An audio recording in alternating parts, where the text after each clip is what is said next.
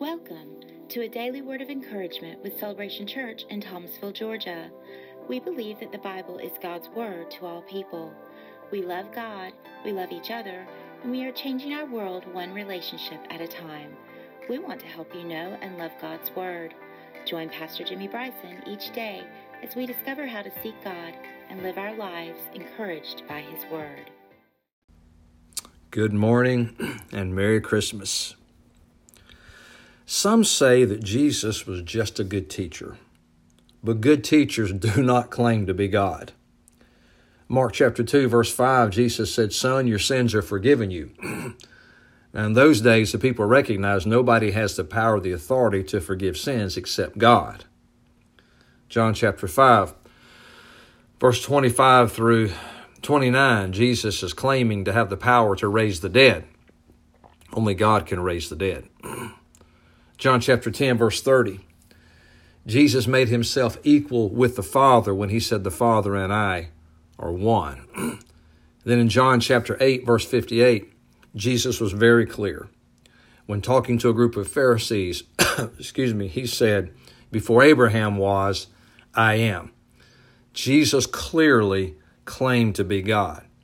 So some say he was just a good teacher. Oh, he was a good teacher, but good teachers don't claim to be God. Some say he was merely a good example, but good examples don't mingle and hang out with prostitutes and sinners. Some say he was crazy, a madman, but madmen don't speak the way Jesus spoke. Some say he was a crazed fanatic, but crazed fanatics don't draw children to themselves, nor do they attract, attract men of intellect like Paul or Luke to be their followers. Some say Jesus was a religious phony, but phonies do not raise from the dead. Oh, somebody shout right now. Some say Jesus was merely a phantom, but phantoms can't give their flesh and blood to be crucified. Oh, some say he was a myth, but myths don't set the calendar for history. Jesus has been called the ideal man, an example of love, the highest model of spirituality the foremost pattern of virtue, the greatest of all men, the finest teacher who ever lived.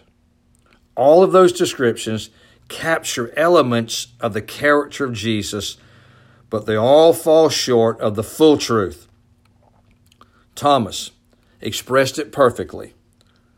When he saw Jesus after the resurrection, he exclaimed, My Lord and my God. That's what we're focusing on this week. We're focusing on the who of Christmas. We know the why of Christmas. We know why Jesus came. He came to give his life a ransom for many. But we're looking these last couple days at who is Jesus? Jesus is God.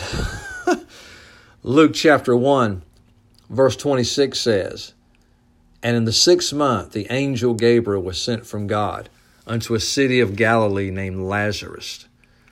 Excuse me, not Lazarus, Nazareth. To a virgin espoused to a man whose name was Joseph, of the house of David, and the virgin's name was Mary. And the angel came into her and said, Hail, thou that art highly favored, the Lord is with you. Blessed are you among women. And when she saw him, she was troubled at his saying and cast in her mind what manner of salutation this should be. And the angel said unto her, Fear not, Mary, for you have found favor with God. And behold, you shall conceive in your womb and bring forth a son, and his name shall be called Jesus. Now, in Matthew, a little bit later, the angel comes to Mary, uh, to, to Joseph, and says that Mary is with child, and his name shall be called Jesus for he shall save his people from their sins.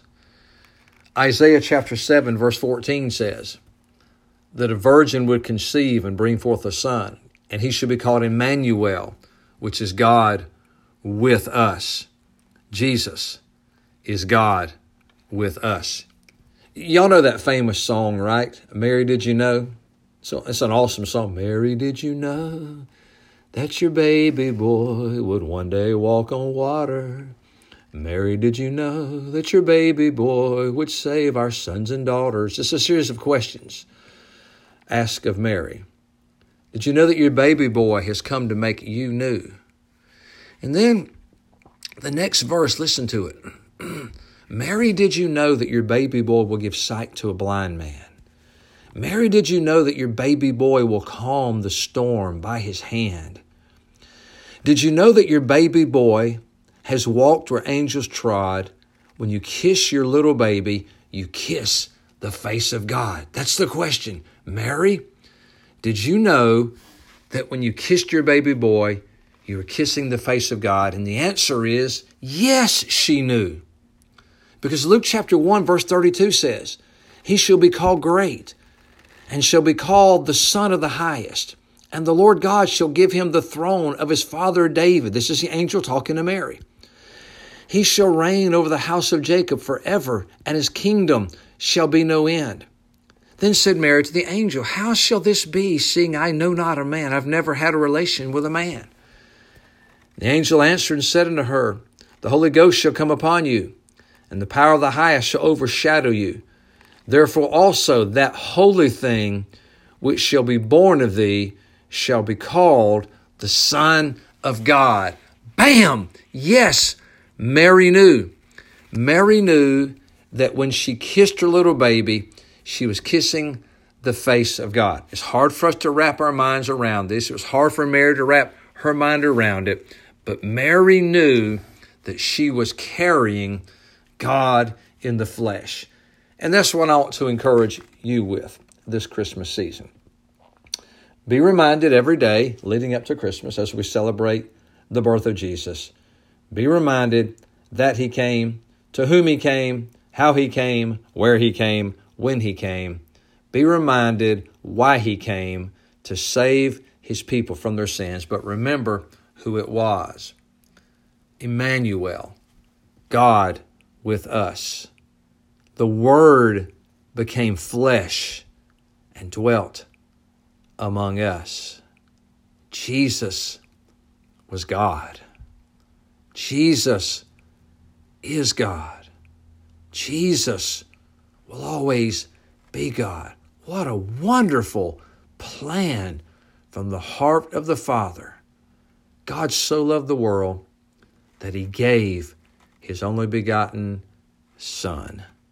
Thank you, Lord, for giving your Son, fully man, born of a woman, fully God, impregnated literally by the Holy Spirit. We bless you, Jesus. And the answer is, my friends, yes, Mary knew. Mary knew.